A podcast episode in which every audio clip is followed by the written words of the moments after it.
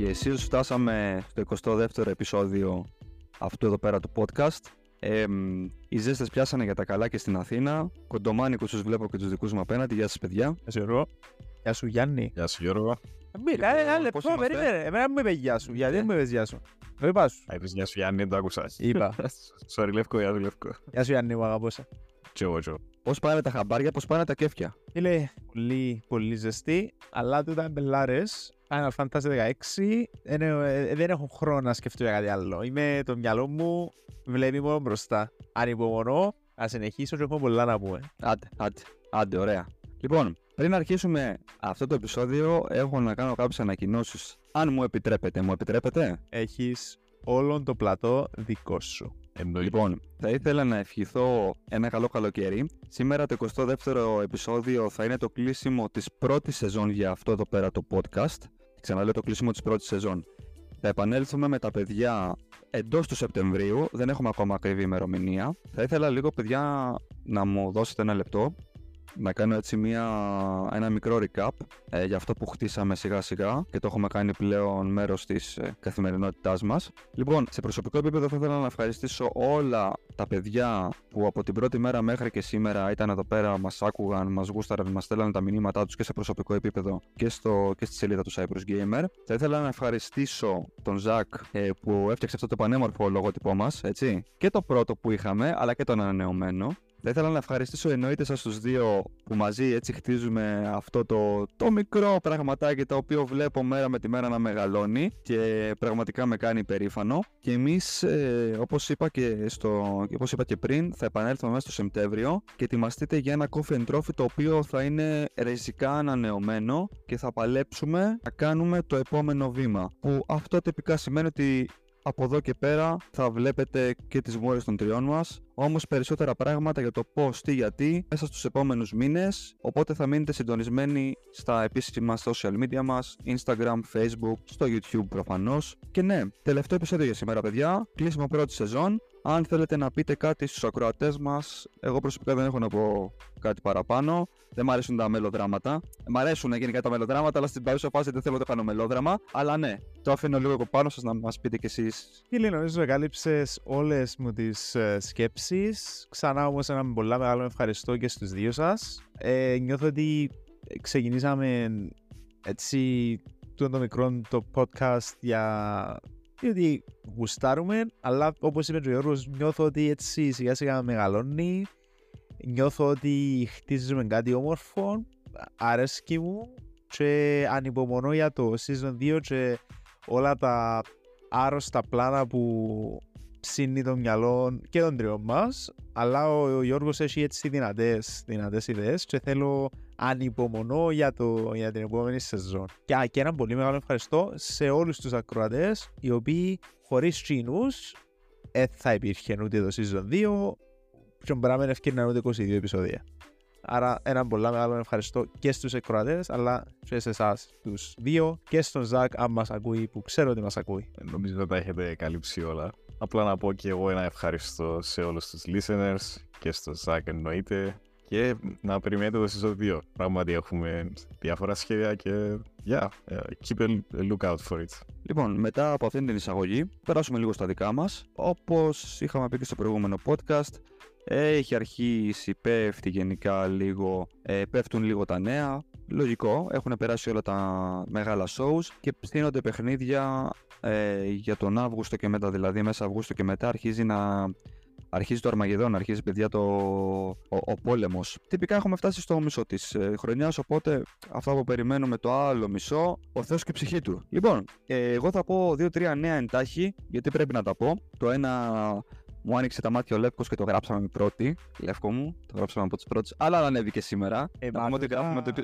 επει- Τούτα βλέ- Ναι, ε, Τούτα δεν τα χάνω, είναι το, μο- είναι το μόνο που ακολουθώ έτσι συνέχεια. Να πούμε ότι γράφουμε το επεισόδιο σήμερα 28 του Ιούνιου. Το επεισόδιο θα είναι up 3 Ιουλίου. Οπότε αντιλαμβάνεστε λίγο το gap στο, το χρονικό περιθώριο. Λοιπόν, η Nintendo λοιπόν μίλησε στους επενδυτές της και μίλησε για πρώτη φορά, αναφέρθηκε πρώτη φορά στο, στο επόμενη γενιά Nintendo, ε, πώς θα το πω, Σύστημα. console. Δεν το- Ε, ναι, σύστημα. σύστημα. Anyway, anyway, ναι.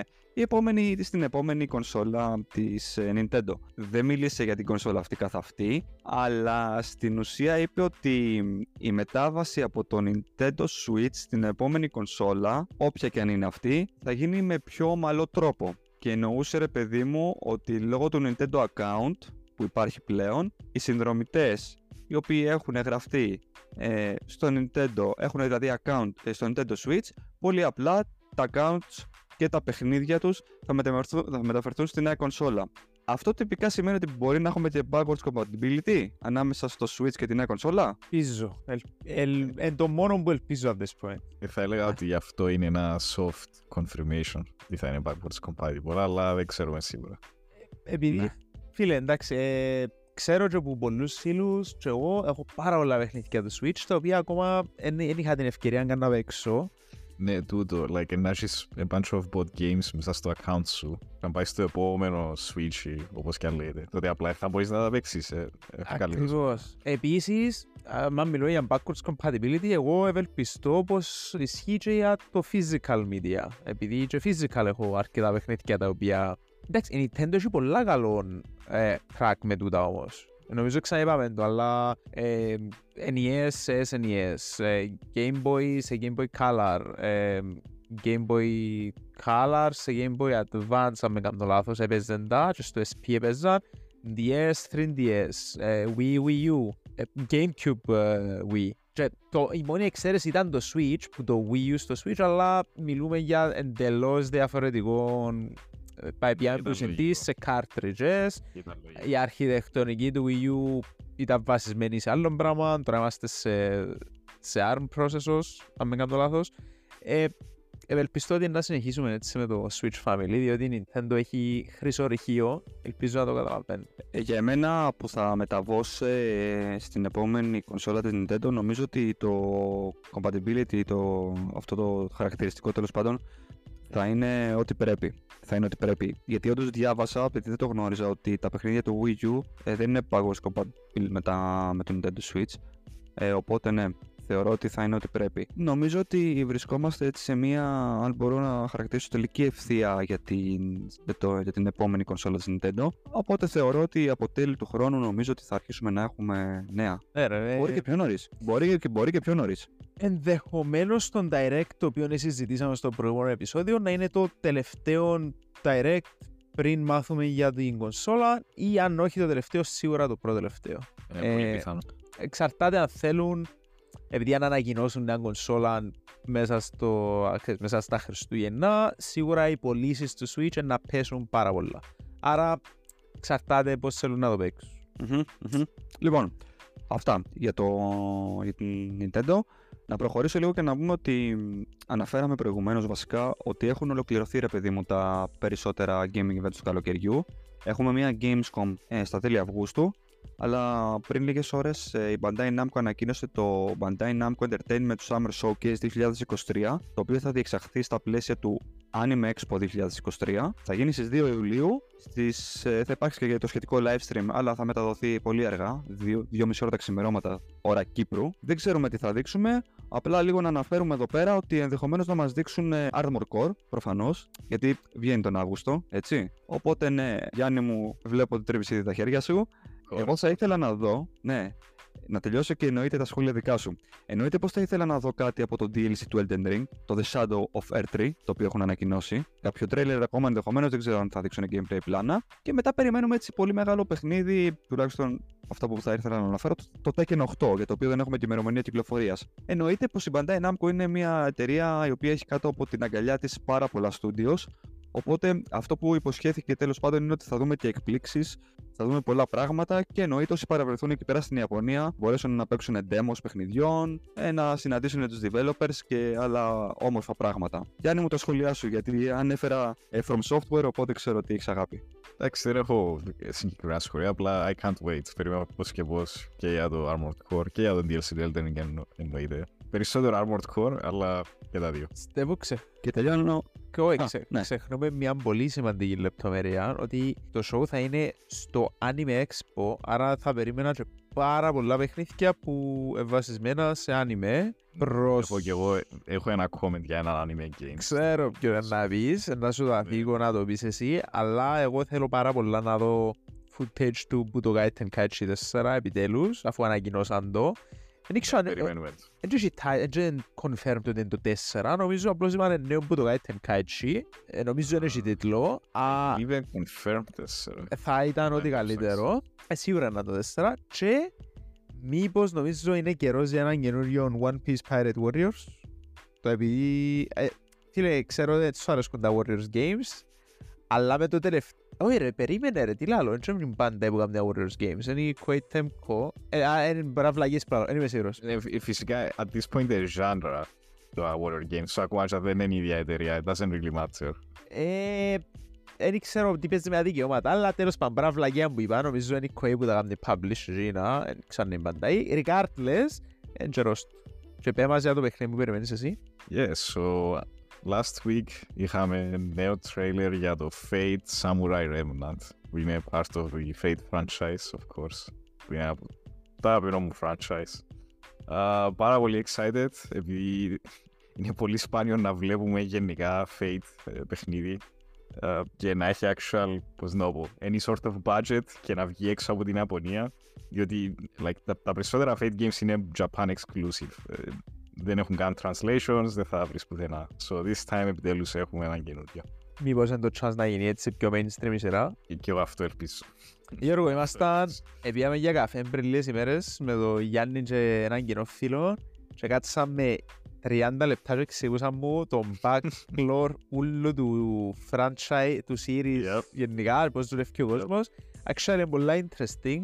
Αρέσκουν σου ιστορίες με έτσι death games που εν- εν κάποια άτομα και πράσκος ένας στο άλλο και όποιος μείνει στο τέλος είναι ο νικητής. Ναι, ρε, μα έτσι έχω χάσει τους φίλους μου. Α, κέρδισες, δηλαδή κέρδισες, δηλαδή κέρδισες ευχή να γίνεις το νέο διέτη κάτι. Πήρα τα σπίτια τους, τις οικογένειές τους, κληρονόμησα σπίτια, τους σκότωσα. Πήρα τα πάντα, γράφηκαν όλα στο όνομά μου. Okay. Οπότε. Ε, νομίζω το season 2 του Coffee and Trophy πρέπει να το κάνουμε έτσι λίγο everything. Να έχουμε και challenges, ναι, ναι.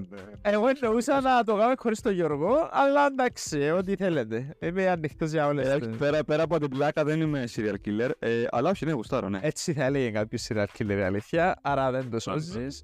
Ναι, ε, ε, έτσι είναι ενδιαφέρον το, το series. Υποσχέθηκα του Γιάννη ότι όταν καθαρίσει λίγο τον backlog θα ξεκινήσω έτσι το visual novel. Το πώς λέγεται το πρώτο, Fate Stay Night. Fate Stay Night. Ε, εντάξει, δεν θα θυμάσαι που τα τώρα, αλλά για όποιον ακούει και ενδιαφέρεται να αρχίσει το visual novel, το Fate Stay Night Realta Nua version, που είναι το, ας το πούμε, definitive edition. Very good. Και έχουμε ακόμα ένα νέο. Ωραία, ωραία, ναι. Έχουμε άλλα δύο νέα τα οποία πρέπει να αναφέρω. Λοιπόν, περνάμε δυστυχώς ευτυχώς στο Alan Wake 2. λοιπόν, θέλω λίγο το σχολείο σου εδώ πέρα. Θυμάστε πώ σας είχα αναφέρει σε ένα podcast ότι το Alan Wake 2 θα είναι only digital. Yes. Ναι, Ναι.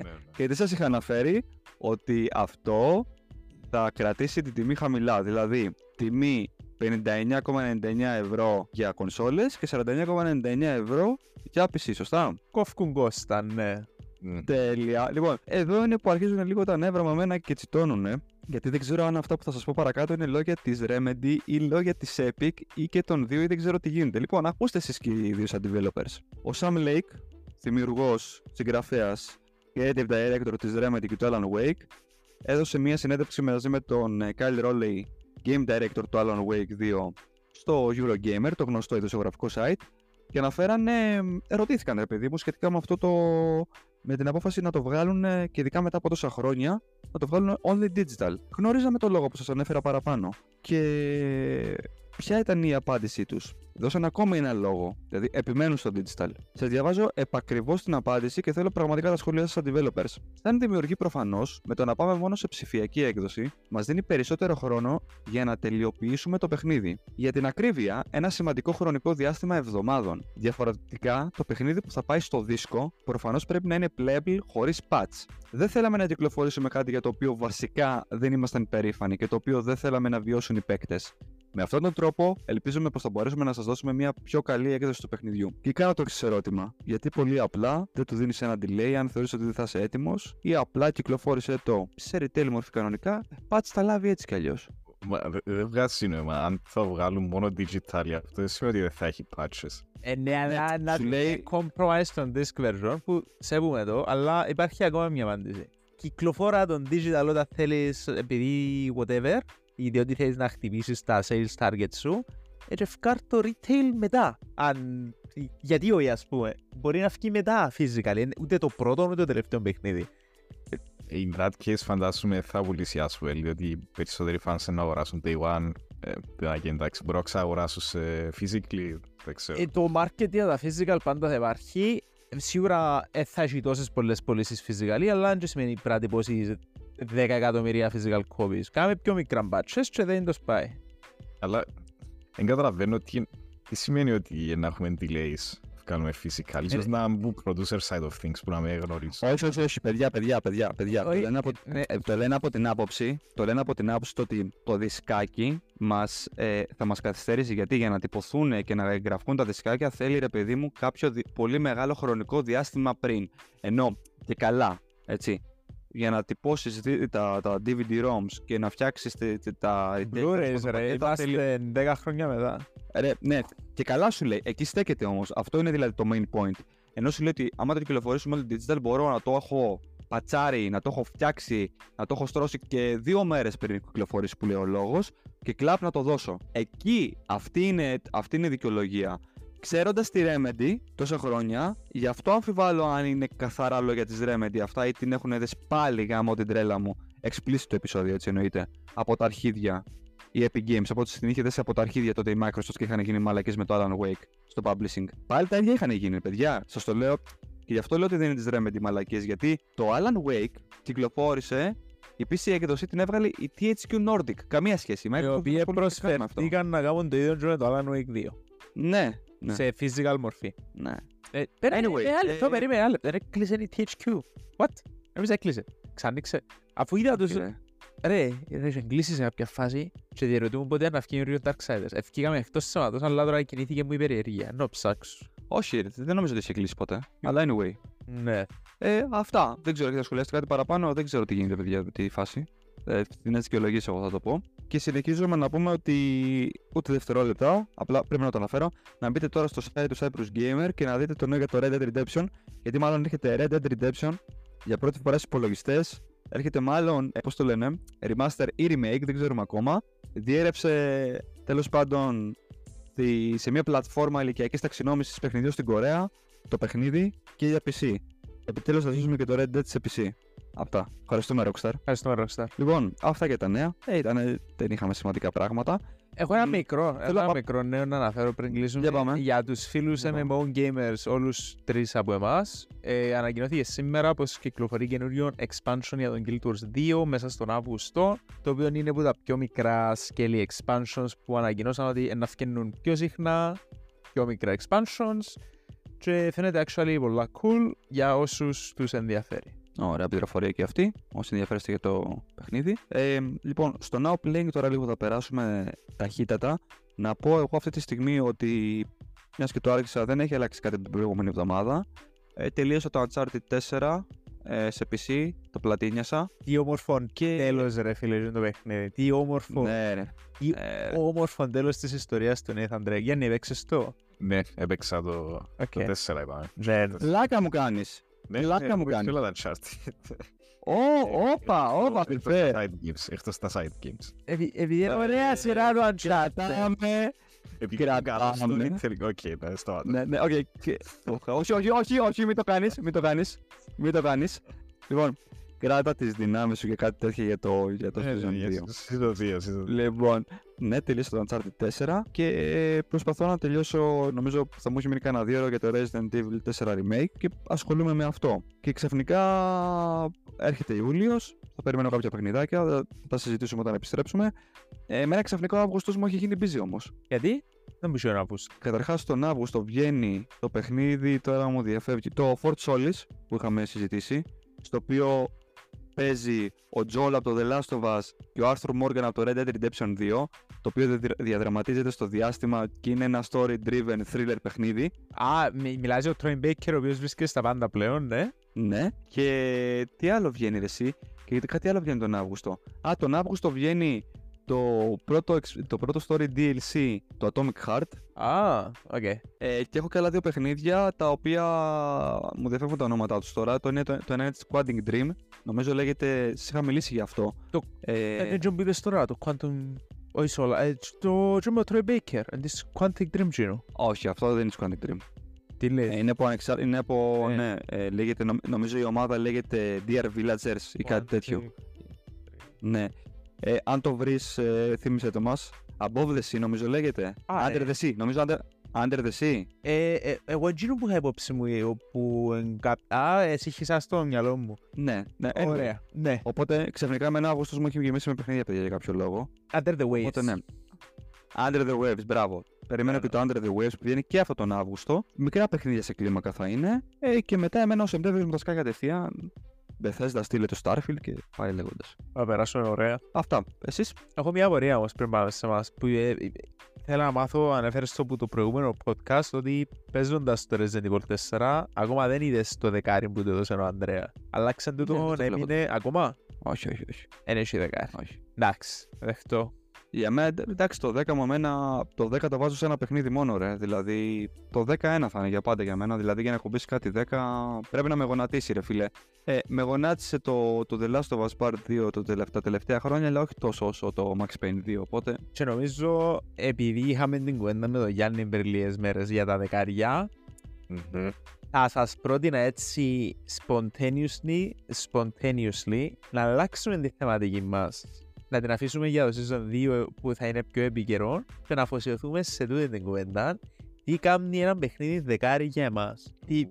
Επει... Οκ. εννοείται, ναι. Επειδή Ε, νομίζω κυρίες και εννοώ... κύριοι, Κυρίες και κύριοι, μπορεί να μην είμαστε live εκπομπή, όμως φερόμαστε σαν να είμαστε live εκπομπή και στις live εκπομπές γίνονται αυτά, οπότε πάμε. Ναι, είμαι έτοιμος. Είμαι έτοιμος χωρίς να προετοιμάσω, όχι τίποτα έχουμε προετοιμάσει. στη θεματική Ποτέ δεν μας, θε- ναι. Ναι, ω, να το ξεκαθαρίσουμε. Είμαστε όλοι πάντα διαβαστοί. Αλλά περίμενε, περίμενε, επειδή μπλέξαμε πολλά.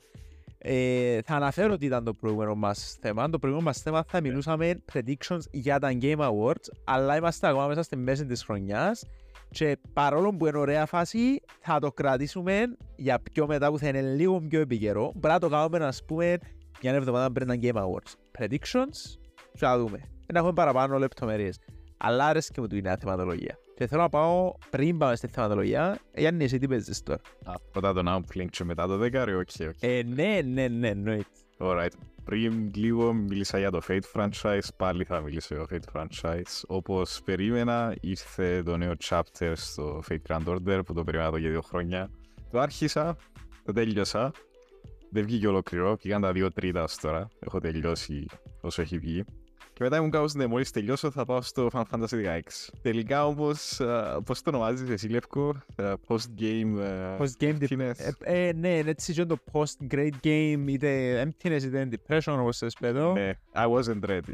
I wasn't ready για τα πράγματα που έγιναν μες στο chapter και I can't move on yet. Δεν είμαι έτοιμος να πάω στο επόμενο game. So, τώρα λίγες μέρες απλά χαλαρώνω ώσπου να μου φύγει αυτό το post-game emptiness και να συνεχίσω με το Final Fantasy 16. Αυτά. Ναι, ναι, μα κυκλοφορά όμως... Κυκλοφορά το επόμενο chapter στο παιχνίδι που παίζεις σύντομα. Ε, να Ναι. προλάβεις. Το κομμάτι βγαίνει η 10 του Ιούλη. Πιστεύω επειδή έχω, έχω αρκετό ελεύθερο χρόνο τώρα, πιστεύω μπορώ να τελειώσω το 16, το Final Fantasy 16 πριν βγει το επόμενο chapter. Ναι. Αν όχι, εντάξει, μπορεί να βρω ένα stopping point στο 16, να σταματήσω εκεί, ώσπου να τελειώσω το chapter και μετά να συνεχίσω. Όχι. Ε, θα- όχι. Όχι. No, no, no, Όχι. no. Τούτα τα- τούτα τα πράγματα πλέον ε, να αξίζει να κάνουμε. Α, Σπάζουν το οκ. immersion, ρε φίλε. Ε, Ναι, η αλήθεια, ναι, ε, μπάει. Εν πάει, ειδικά σε Ναι, single player story game. ναι, that's true, ναι. Άρα, Έχεις δίκιο, ναι. δε- Τελειώσω πράγμα μετά. ναι, μπαλάνσαρε λίγο το time, πιστεύω λίγο καλ- και Δεν τα χάσεις, αν προλαβαίνεις, καλώς, αν όχι, κρατά το για Ναι, μετά. ναι. Ε, Αν μου αρέσει πολλά ο 16 που έχει μεγάλο chance να γίνει. Πρόβλημα είναι τόσο γλύωρα. Ε, Είπα σου πόσες ώρες είναι περίπου, άρα Ναι, ναι. νομίζω είμαστε εντάξει. Μμμ. Και νομίζω είναι σειρά μου να μιλήσω λίγο για το Final Fantasy 16. Είμαι, είμαι ακριβώς στη μέση του παιχνιδιού. Το PlayStation λαλεί μου ότι είμαι 49% through the main story. Με πάω στις 20 ώρες. Ε, I'm taking my time, κάνω side content. Φίλε, στην αρχή, άμα λέω στην αρχή, όχι τον demo, επειδή τον demo ήταν mind-blowing, λίγο μετά τον demo ήμουν έτσι λίγο πιο οκ, μπορεί να ήμουν λίγο too hype για το παιχνίδι και να μην έκαμε live up στα expectations. Έφα τα λόγια μου, το παιχνίδι είναι καταπληκτικό, ε, είναι ακριβώς ό,τι ήθελα να Αυτό έρθει. χείρι. Ναι, ναι, ναι, ακριβώς ό,τι ήθελα να έρθει. Φίλε, το story είναι σε άλλο level. Τα είχα, no joke, δεν θα σου κάνω hype, θα σου κάνω hype, αλλά να σου κάνω. Ναι, Κάμε το, κάμε το. Ε, επειδή είναι εκείνο το πιο medieval fantasy ε, Μμμ. political drama, ξέρω εγώ, νιώθω ότι είναι κλάσεις ανώτερο από οτιδήποτε έπαιξα στο 7 remake. Επειδή είναι το, τελε, είναι το τελευταίο μου benchmark σαν Final Fantasy, εκτός το Ναι, MMO. ναι. Ενώ σου σε σκέλος και το τι προσπαθεί να κάνει αντρές το 16, νιώθω ότι στο επίπεδο του 14 και γουστάρω πάρα πολλά, επειδή για μένα είναι δεκάρι το 14 και που ήταν best stories in games που έπαιξα ποτέ. Να σε ρωτήσω, πιστεύεις άρα ότι το story είναι καλύτερο από gameplay? Ah, and equally as good. Ου, Ενώ σου, That's what ένα λεπτό, έχει παιχνίδια, ωραία, θα το συζητήσουμε το, θέλω απόψεις σας. Έχει Ναι, ναι, παιχνίδια που το Uncharted, είναι πολύ καλό παράδειγμα, που μια Μμμ. φάση και μετά το story κλιμακώνεται τόσο πολλά που σε κάπως ε, φίλε, βαρκούμε να παλέψουμε εμείς πάλι, θέλω ότι να γίνει Ναι, στο story. θα θα το. Ναι. Στο αν- Φυσικά εγώ είμαι biased, διότι μ' αρέσει και ο shooting gameplay γενικά, αλλά συμφωνώ. Άσχετο. Ενώ σου στο, στο 3 συγκεκριμένα στο Uncharted, μετά που φτάσεις στην έρημο, ήμουν κάπως δεν με κοφτεί πλέον το gameplay. Θέλω απλώς να δω τι να γίνει στο Τώρα story. δω την ιστορία. Ακριβώς. Στο 16 είμαι κάπως, οκ, πρέπει να πάω from point A to point B. Α, έχει enemies, μπόμπα, ε, fun. So, Nice, τούτο, ε, nice. εντάξει, είμαι ακόμα στο 50% όμως, αλλά που τη στιγμή που έχω τούντα feelings, είμαι κάπως, οκ, equally as good. Και η μουσική, εντάξει, ε, επειδή είναι explicit το επεισόδιο, η μουσική γαμά. Ας είναι καλά ο Soken. Περιμένω, φίλε, να το, περιμένω να το φέρουν PC να το δοκιμάσω. Ναι, ε, φίλε, ρε, να σου πω κάτι έτσι insane για τον ε, composer, ρε, Γιώργο, έτσι να πελλάνεις. Ε, εν ο ίδιος που κάνει τη μουσική στο 14, είχα συν...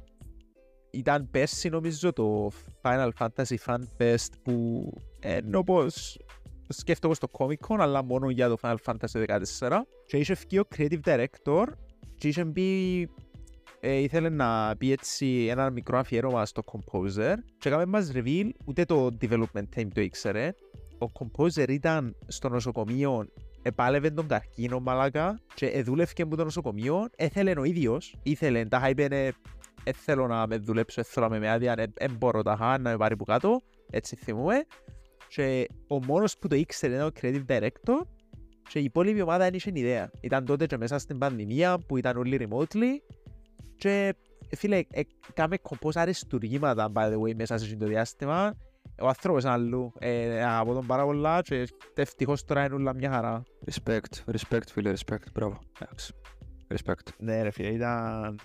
Ναι, ε, ενώ σου λαλώ το τώρα και έτσι ε, συγκινήθηκα λίγο διότι θυμούμαι που το λαλούσαν ε, ήταν όλοι συγκινημένοι ας πούμε είχε άτομα που το ακούασαι για πρώτη φορά στο development team και ήταν για μέσα στη σκηνή ας πούμε ήταν πολλά έτσι touching Εντάξει, το dedication των Ιαπωνέζων κάποτε είναι extreme. ε, επειδή έχουν πάθος έτσι που κάνουν ρε φίλε ενώ σου- Ακριβώς, έχουν πολύ πάθος. εν το θεωρεί εν, εντάξει, εν θα μιλήσω εκ μέρους του αλλά θεωρώ ότι το θεωρεί απλώς μια δουλειά αν το θεωρείς απλώς μια δουλειά ε, θα μιλούσαμε για αυτό το πράγμα τώρα ε, Τούτον αγαπά μπορώ να πω και- και- Τούτον μπορώ να πω για αρκετούς ε, ναι, ρε, Ιαπωνέζους developers.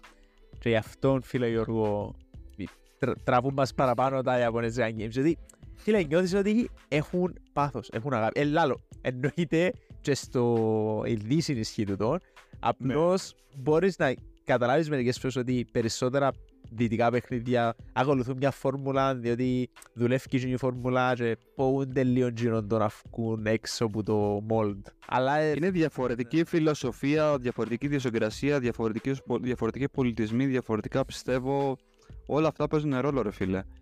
Ε, Ε, οπότε εντάξει, ναι. όχι, όχι, όχι, δεν είναι το που εννοώ. Ε, ας πούμε στα indie games, τα, τα indie games, τα δυτικά indie games έχουν τούτην το, τούτον το, την αγάπη, τούτον το η ψυχή μέσα, διότι ε, μπορεί να είναι controversial λίγο το που να πω, αλλά θεωρώ ότι πολλά και τσι- AAA δυτικά studios στο παιχνίδια, το παιχνίδι πρώτα απ' όλα εν product πριν να είναι έναν έργο τέχνης, το οποίο με τα indies ενισχύει και στην Ιαπωνία στο majority ενισχύει. Εν πρώτα ένα piece of art και μετά έρχεται σαν πρώτα. Που γουστάρω τρελά. Όπως το βλέπω και εμένα έτσι μου φαίνεται. Αλλά business Δεν θα, is δεν θα business. διαφωνήσω. Δεν, δεν θα διαφωνήσω. Δεν θα διαφωνήσω. Αλήθεια, δεν διαφωνώ. Αλλά είναι μεγάλο θέμα τώρα να το ανοίξουμε. Έχω να πω, αλλά ε, ας πάμε στα, στα αυτό που συζητήσαμε. Εκτός αν δεν Θέλω έχεις να να πει. πω ε, Ναι. σε αυτό που είπε ο Λεύκος ότι Μμμ. ε, το προηγούμενο topic που είπε, όχι το πρώτο, το δεύτερο όταν το gameplay είναι equally καλό με το story αυτό δεν το βρίσκω καθόλου συχνά like, είναι πολύ λίγα games που θα λέγω ότι ναι είναι amazing και το gameplay και το story και θέλω και τα δύο, όχι μόνο το ένα Μμμ. at all times Μμμ. Ε, so ναι, αυτό είναι impressive. Ε, Το, το μόνο που μπορώ να σκεφτώ right now είναι το Kingdom Hearts actually και κάποια Final Fantasy games. Uh, Οπότε, οπότε αυτό, αφού βρίσκεις αυτό το χαρακτηριστικό, να φανταστώ ότι από αυτά τα franchises, ε, περνώντας στην επόμενη, στο επόμενο μας θέμα, ε, θα δούμε και τα δεκάρια σου και πώς ορίζεις εσύ τα δεκάρια σου. Ε, Νομίζω θα φανεί, ναι. Ίσως. α, Ναι. οκ. Ε, θα το εξηγήσουμε όταν μπούμε καλά στο θέμα. Όχι, θα μπούμε τώρα στο θέμα και σου πέταξα την πάσα σε περίπτωση που δεν το κατάλαβες. Τέλεια. Perfect. Οκ. So, εγώ όταν βάζω 10, δεν σημαίνει ότι είναι τέλειο το παιχνίδι. Ε, σίγουρα θα έχει λάθη, αλλά είναι λάθη που δεν με ενδιαφέρουν εμένα. Και γι' αυτό μπαίνει το 10. Όμως, ακόμα και αν πες ότι δεν έχει λάθη το παιχνίδι, ή όπως είπα πριν λίγο, λάθη που δεν με ενδιαφέρουν, πάλι αυτό δεν σημαίνει ότι θα πάρει 10. Πρέπει όχι μόνο να είναι εξαιρετικό παιχνίδι, αλλά και, αν είμαι, αλλά και να είναι κοντά στην καρδιά μου. Γι' αυτό εννοείται δεν μπορείς να το βάλεις σε πολλά παιχνίδια, όσο τέλεια και αν είναι, μόνο κάποια πολύ επιλεκτικά θα είναι κοντά στην καρδιά σου. Να ρω- θα έλεγα να είναι ρωτήσω. το δεκάρι για μένα. Πες το, ναι. Ναι, θέλω να ρωτήσω. Θεωρείτε ότι υπάρχει το υποκειμενικό δεκάρι και το αντικειμενικό δεκάρι. Υπάρχει αντικειμενικό δεκάρι.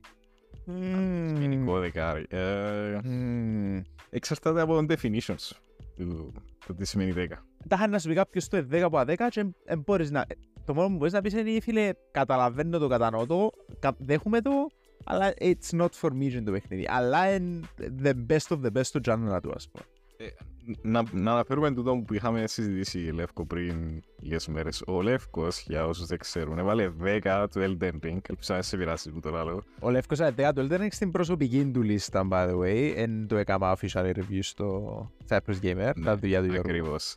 Αλλά επίσης ο Λεύκος δεν τελείωσε το Elden Ring. Και ούτε έχει, πώς να το πω, δεν έχει σκοπό να τελειώσει. Όχι, του όχι, του είναι λάθος. Δεν είπα, δεν έχω σκοπό να δει. Ε, εξήγησε, εξήγησε. Έφτα, οκ, είμαι 60 ώρες μες στο game. Είμαι σε έναν από τους χειρότερα design bosses του παιχνιδιού. Νομίζω δεν μπορεί κάποιος να, διαφων... εν μπορεί κάποιος να διαφωνήσει πάνω σε τούτο. Μιλώ για τον Godskin Duo. Θυμάσαι Ποιον; τον Godskin Duo. Έτσι είναι οι δύο οι πρίχτιες, ο ένας μοιάζει με τον Gluttony που το Full Metal Alchemist και ο άλλος Ρε. είναι εκτός. Ρε, φαντάσου, τους, τους έβγαλα εγώ ρε φίλε, γιατί έτσι. Ε, ε, να, να σου εξηγήσω. Επειδή εσύ πόσο level ήσουν που έπιες πράγμα, ε, αν θυμάσαι. Δεν έχω ιδέα, δεν θυμάμαι. Δεν θυμάμαι. Ωραία, ε, εγώ είμαι νομίζω φάση 40 ώρες πιο κάτω από ό,τι πρέπει να είμαι, κάτι έτσι ρε. Ο, ο Λεύκος είναι 82 κάπου. Εγώ ήμουν 85 εκα- νομίζω. Εγώ ήμουν 110 όταν έφτασα. Όχι όταν τους νίκησαν, τους έφτασα. So, Ε, εντάξει, είμαι αρκετά under level. Ε, Καταλαβαίνω ότι δεν γίνω μαλακία τούτο. Ξέρω ότι έχει cheese, tra- ε, ε, cheese tactics for them, να τους βάλεις να κοιμηθούν ε, και το ice νομίζω. Αλλά ε, φίλε, δεν θέλω να κάνω το πράγμα. Θέλω να τους δέρω με την αξία μου, χωρίς να κάνω τον dis, ας πούμε, όποιο χρησιμοποιεί τα τάξη. Εμένα δεν μου αρέσει. Και εγώ να zero με τον build που έπαιζα, ας πούμε. Θα αλλάξω το playstyle μου.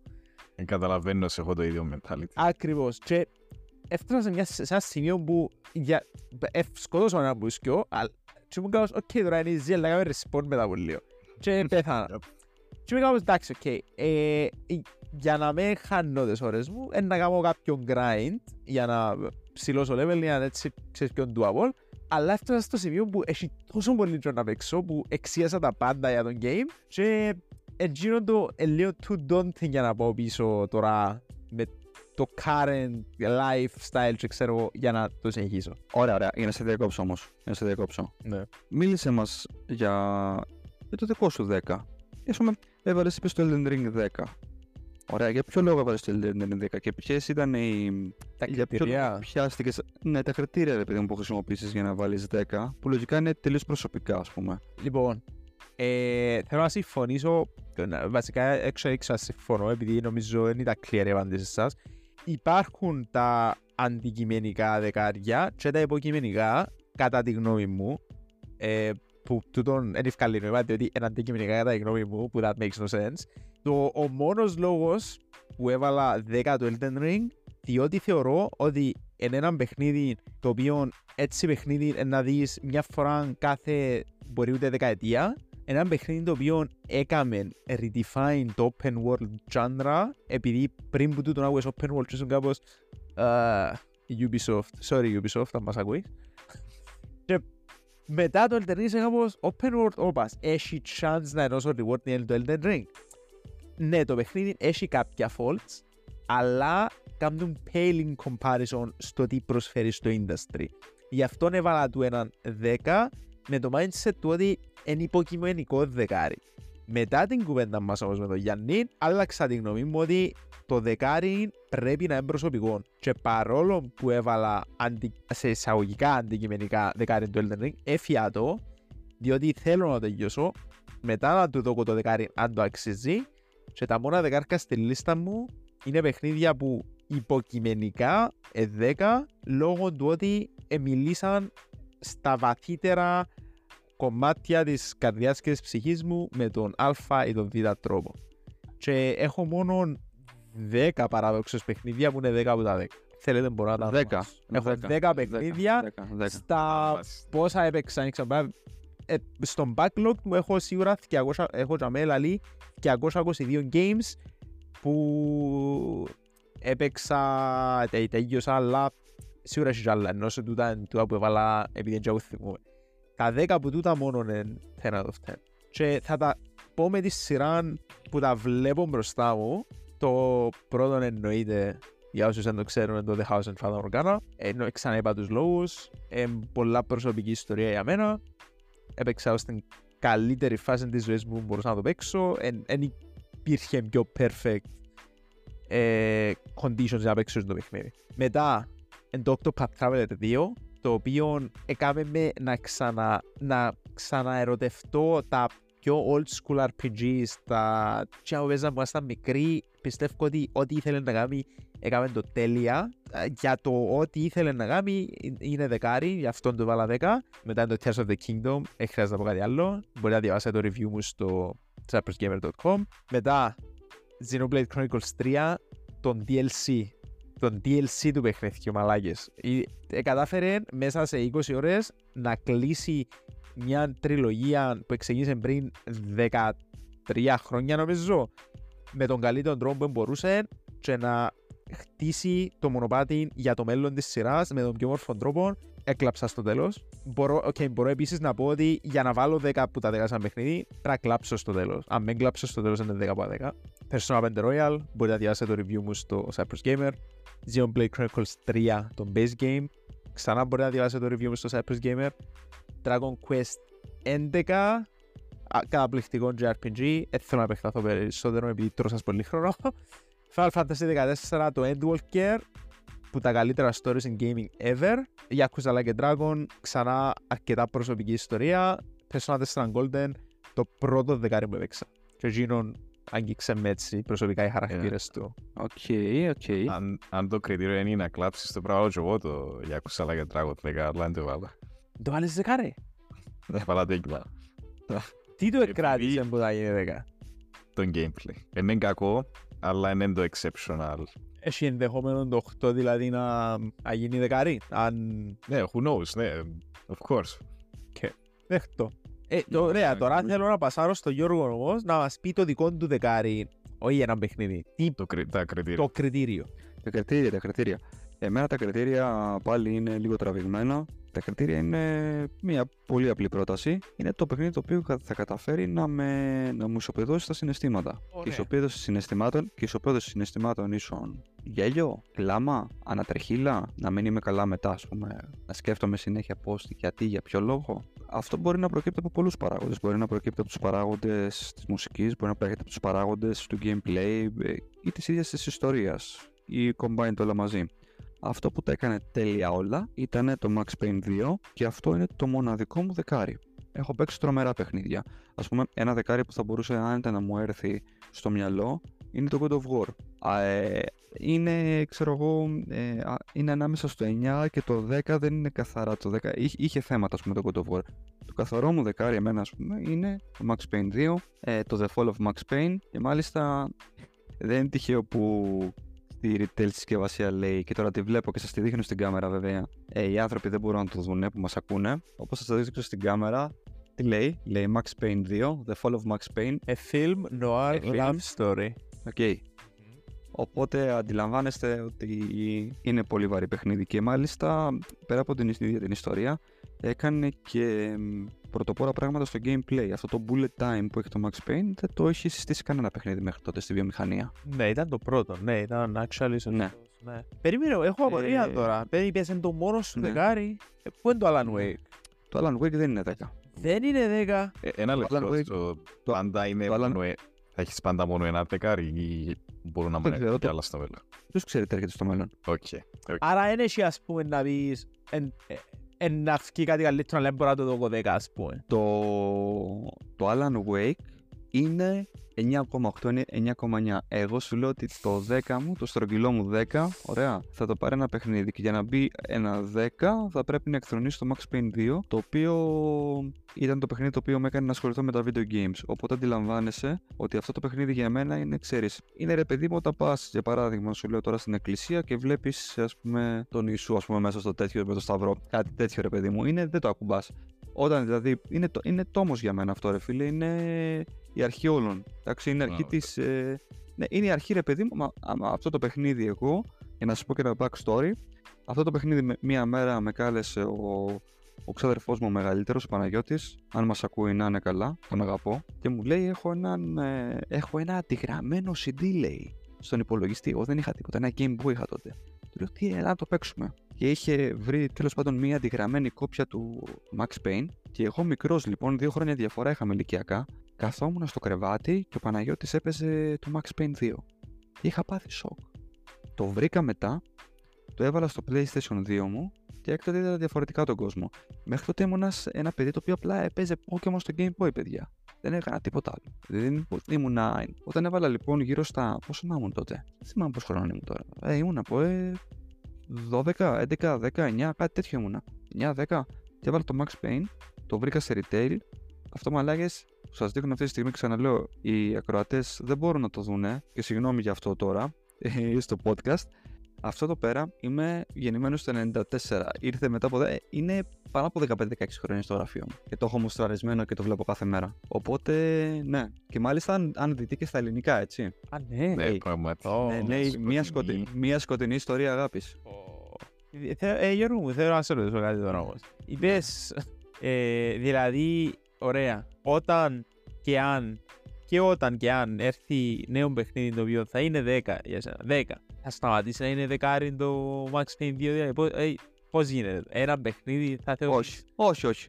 Όχι, όχι. Θα είναι το δεύτερο για εμένα ξεκάθαρο δεκάρι στο μυαλό μου. Ωραία, ωραία, επειδή πρέπει, γίνεται. πρέπει να το ξεπεράσει και, για- Να το ξεπεράσει σε πράγματα τα οποία θα το καταστήσουν δεκάρι, δεν θα το καταστήσουν 11. Ενδεχομένως να μην το, να μην το εξέφρασα εγώ καλά. ε, Εάν. ο- ε, Εντάξει, όχι να το ξεπεράσει. Να το φτάσει λοιπόν. ωραία. Πάντως, το, το praise που έχεις δώσει είναι insane. Ε, Ναι, εγώ είμαι είναι- κάποιος που δεν έχω ακούσει τίποτα για Max Payne. Ε, ό,τι έχεις πει είναι τα πρώτα λόγια που έχω ακούσει. Ε, ενώ και σε προηγούμενα επεισόδια. Ε, so, ναι, είμαι surprised. Είμαι, είμαι πολύ surprised. Για εμένα, αν υπάρχει άτομο αυτή τη στιγμή που. Ένα είναι ο Γιάννης, λογικά. Εσύ εντωμεταξύ λεύκο το έχεις παίξει το Max Payne. Ποτέ, φίλε, ποτέ. Ωραία. Για εμένα οι τιμές που βρίσκεται τα 3 Max Payne αυτή τη στιγμή είναι εξωφρενικά αστείες. Κάντε, κάντε τον κόπο. Τύπου σας τα κάνω κι εγώ δώρο.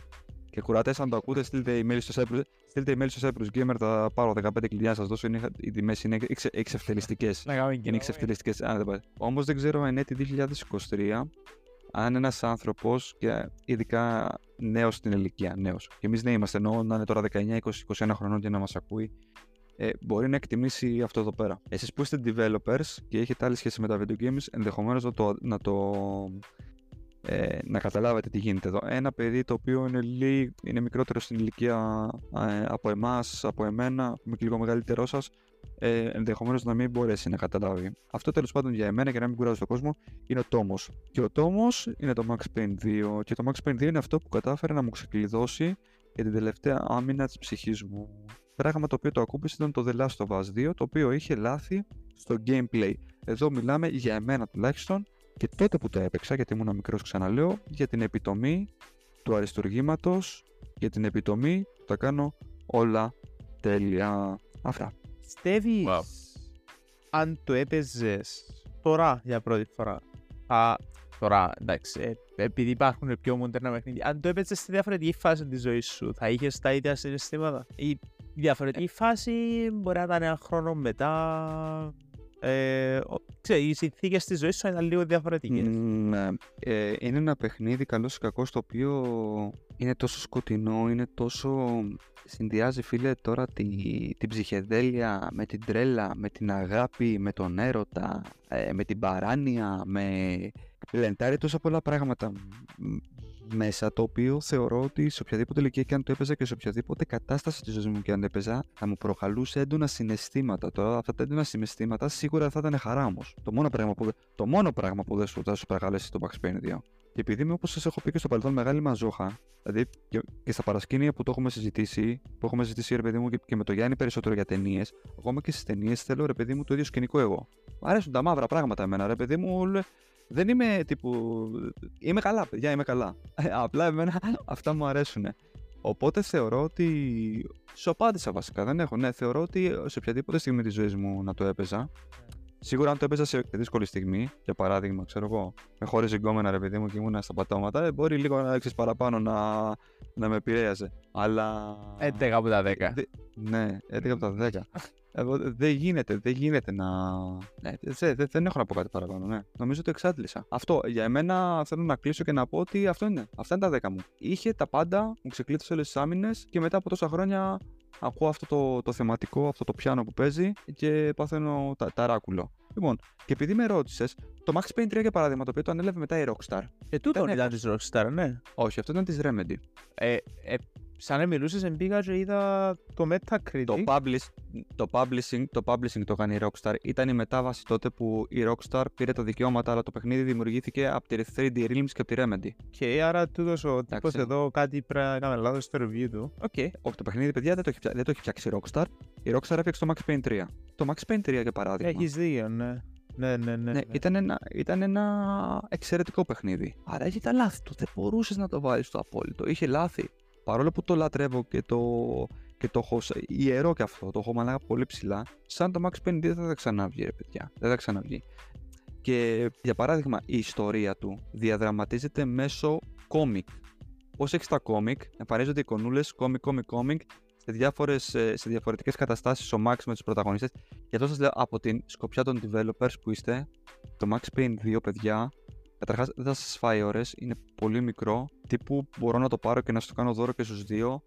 Θα εκπλαγείτε βάζοντας πάντα στο μυαλό σας ότι αυτό το παιχνίδι έχει, έχουν περάσει 20 χρόνια από τότε που έχει βγει, έτσι. Θα εκπλαγείτε. Αυτό σας λέω μόνο. Ρε, τρεις ώρες πάει δηλαδή είδαμε. Ναι, ρε, παιδιά είναι πολύ μικρό. Τρεις ώρες; Οκ. Ε, τότε μπήκε πολύ- μέσα στη λίστα. Right. Ναι, Εν είναι το... πολύ μικρό, ναι. Οκ. Ε, περίμενε. Να Αντιλαμβάνεστε- περιμένω να αντιλαμβάνεστε περιμένω το ότι με remake 2000 όμως. Να περιμένω το remake. Ω- Όχι, όχι, όχι, όχι. Τα remake μπορεί να θα αργήσουν. Ε, αντιλαμβάνεστε ότι μπέλαμε για 20 χρόνια πίσω, έτσι. Τώρα, οι 3 ώρες που λες, ας πούμε, ή 4 ώρες που βγαίνει περίπου το παιχνίδι, τότε ήταν. Ε, Ε, Ναι, ακούμε έτσι. τώρα, ε, ακούμε τώρα αλήθεια ε, τρεις ώρες και είμαστε και «Ω, παι- παίζω το μέσα σε σε μισό sitting». ναι, ναι. Άντε, να το Αυτά, βάλουμε παιδιά. μετά στο wishlist στο Steam τότε. Wishlist.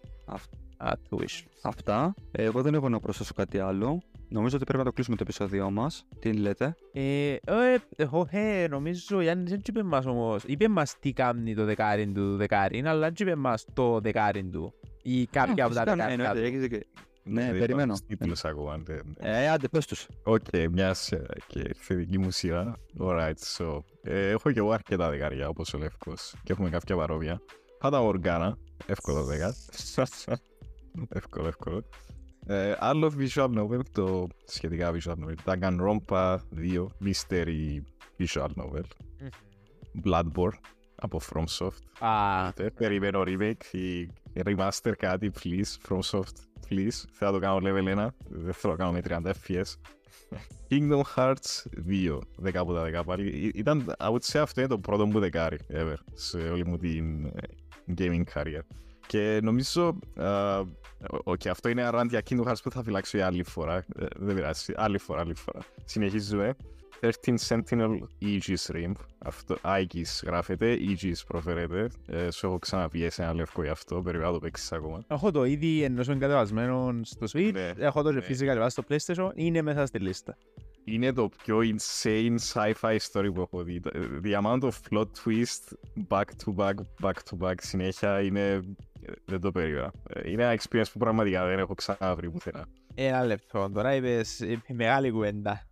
Το, το Steins Gate είναι sci-fi. Steins The thing is, το, Stein- το Steins Gate ήταν μόνο το anime. Δεν έπαιξα το visual novel. Ακόμα. Α- Ασχέτω, μιλούμε για το story και το concept γενικά. Είναι ακόμα πιο insane στο 13 Sentinels. Compare το anime Steins Gate με το 13 Sentinels, προτιμώ το 13 Sentinels. Όπα, ένα λεπτό, διότι τώρα σύρνουμε μπόμπες. Ένα λεπτό. Έτσι λαλείς και ο Σάκουραϊ. Ο Τζο Σάκουραϊ λέει ότι είναι που τα καλύτερα σοβαρά. στο... Ρε, ο Σάκουραϊ είπε ότι τα είχα Ο πρέ- developer του Smash. Smash, ναι, είπε ότι Wow. πρέπει να προστατεύσουμε τη Vanillaware διότι τα είχα Έτσι, master... έτσι. Απαναία μου, τι μου κάνεις. Και η μουσική και το art, ούλα, ούλα, everything. It's so good. It's so good. Μ- Μόνο ίσως το gameplay να κάνει turn off κάποιους, αλλά who cares. Είναι τέλειο το story. Μετά το 16 λαλείς. Maybe, Oh. maybe it's time. Maybe it's time, Lefko. Οκ, οκ. Alright, moving on. Οκ, για το δεν είμαι σίγουρος. ε, Δεν τελειώσα ακόμα, αλλά ίσως να μπει το Arknights για τον best tower defense ever. Αλλά, οκ, you know what, ας μην το μετρήσουμε. Πάμε παρακάτω. Το ε, Fate Stay Night Heaven's Feel, το visual novel, Réalta Nua version.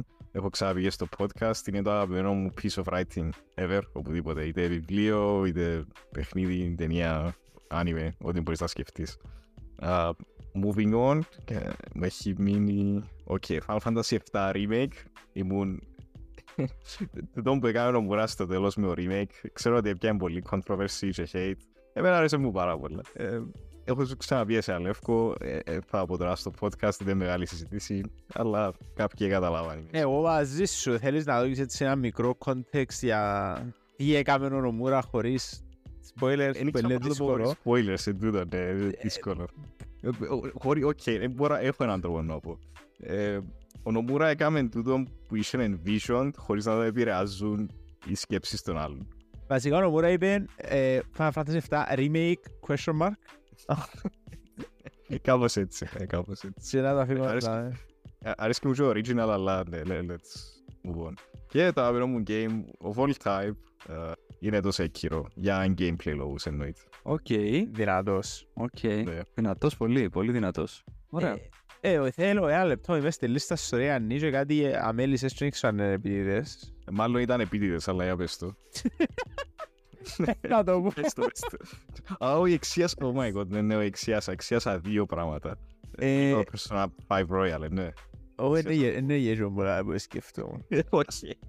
Ναι, και εκείνο με. Εξίασα δεν πρόσεξα κα- για το- για το άλλο fate που σκεφτώ. Ναι, το Fate Grand Order. Δεν ήθελα να το πω τώρα, διότι ακόμα παίζω το Raw Story και παρόν που είναι 11 out of 10 right now, θέλω να τελειώσει πρώτα, για να αρκέψω να κάνω advertise τόσο άγρια το, το Fate Grand Order.